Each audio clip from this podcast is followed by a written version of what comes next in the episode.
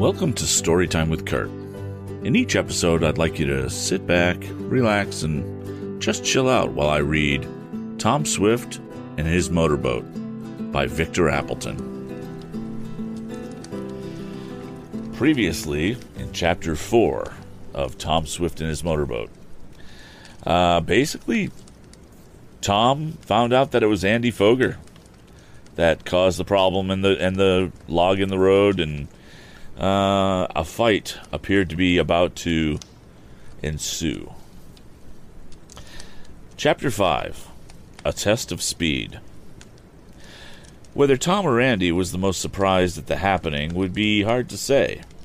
The former had not meant to hit so hard, and he certainly did not intend to knock the squint eyed youth down.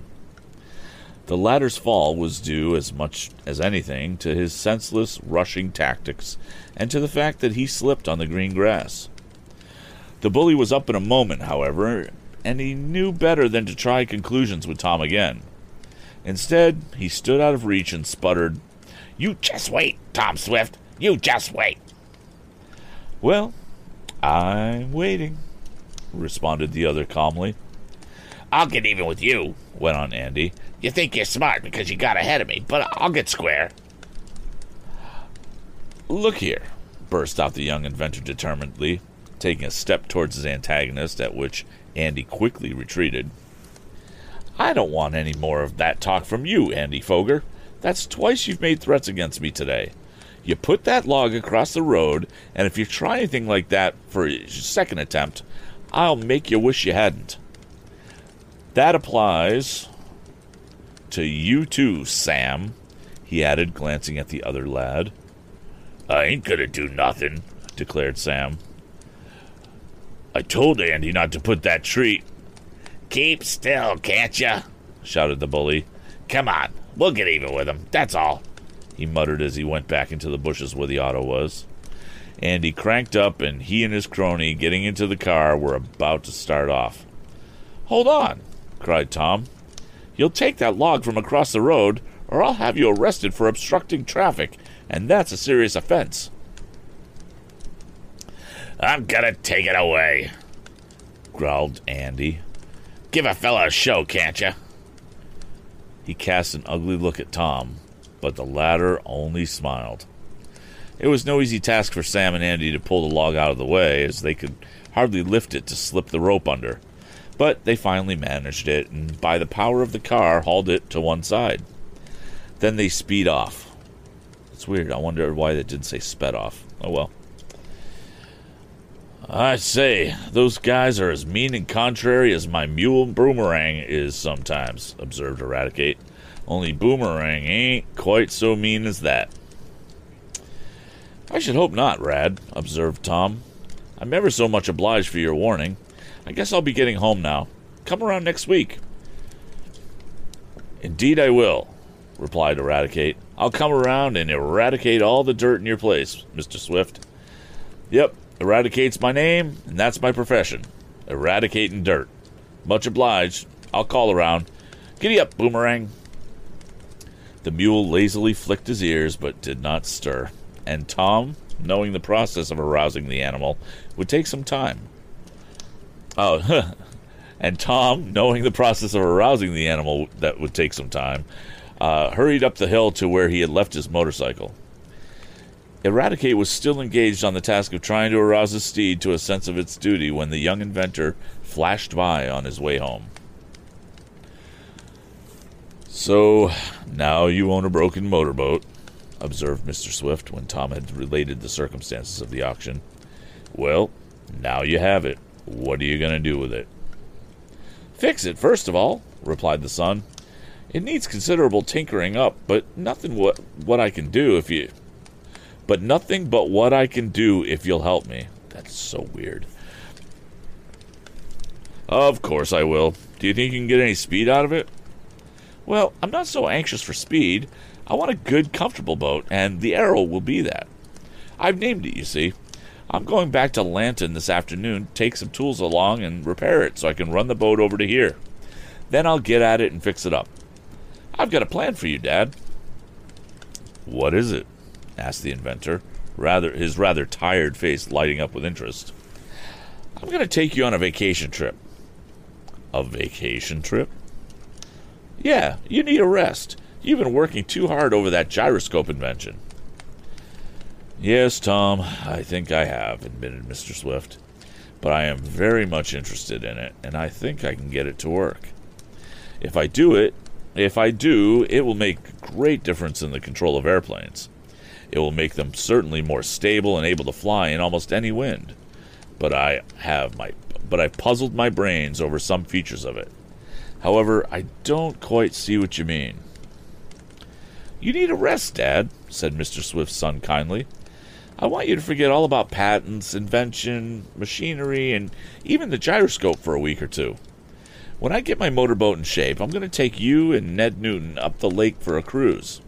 We can camp out, or if we had to, we could sleep in the boat. I'm going to put a canopy on it and arrange some bunks. It'll do you good, and perhaps new ideas for your gyroscope may come to you after a rest. Perhaps they will, Tom. I certainly am tired enough to need a vacation. It's very kind of you to think of me in connection with your boat, but if you're going to get it this afternoon, you better start if you expect to get back by night. I think Mrs. Baggert has dinner ready. After the meal, Tom selected a number of tools from his own particular machine shop and carried them down to the dock on the lake, where his two small boats were tied. Aren't you going back on your motorcycle? asked his father. No, Dad. I'm going to row over to Lanton, and if I can get the arrow fixed, I'll tow my robo back, rowboat back. Very well. Then you won't be in any danger from Andy Foger. I must speak to his father about him. No, Dad, don't, exclaimed the young inventor quickly. I can fight my own battles with Andy. I don't fancy he will bother me again right away. Tom found it more of a task than he had anticipated to get the motor in shape to run the arrow back under back under her own power. The magneto was out of order and the batteries needed renewing, while the spark coil had short circuited and took considerable time to adjust. But by using some new dry cells which Mr. Hastings gave him, and cutting out the magneto or small dynamo which produces the spark that exploded the gasoline in the cylinders, Tom soon had a fine, fat, hot spark from the auxiliary ignition system. Then, adjusting the timer and throttle on the engine and seeing that the gasoline tank was filled, the lad started up his motor. Mr. Hastings helped him, but after a few turns of the flywheel, there were no explosions.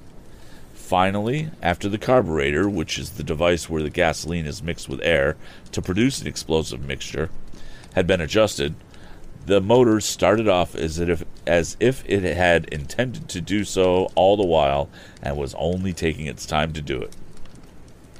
The machine doesn't run as smooth as it oughta, commented Mr. Hastings. No, it needs a thorough overhauling, agreed the owner of the Arrow. I'll get at it tomorrow. And with that, he swung out into the lake, towing his rowboat after him.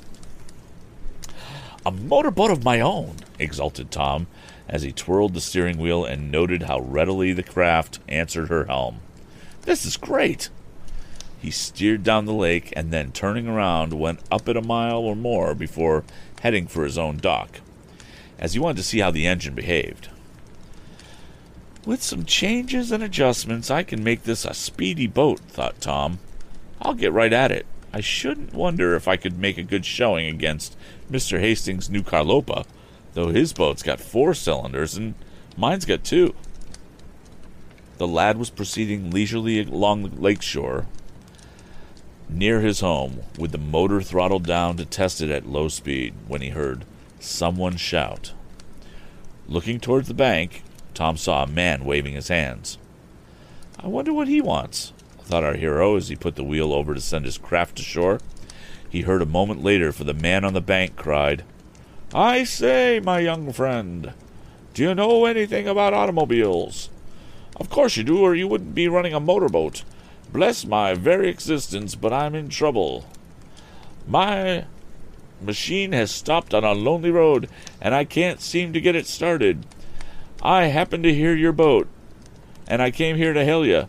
Bless my coat pockets, but I am in trouble. Can you help me? Bless my soul and gizzard. Okay, so because I didn't read ahead, uh, I didn't know who this was until this next next line. Um, but clearly, clearly, this is Mr. Damon. Mr. Damon! exclaimed Tom, shutting off the power, for he was now near shore. Of course I'll help you, Mr. Damon. For the young inventor had recognized the eccentric man of whom he had purchased the motorcycle and who had helped him in rounding up the thieves. Well, bless my shoelaces if it isn't Tom Swift, exclaimed Mr. Damon, who seemed very fond of calling down blessings upon himself or upon articles of his own dress or person. Yes, I'm here, admitted Tom with a laugh. And in a motorboat, too. Bless my pocketbook. But you did run but did that run away with someone who sold it to you cheap? No, not exactly, and the lad explained how he had come to, into possession of it.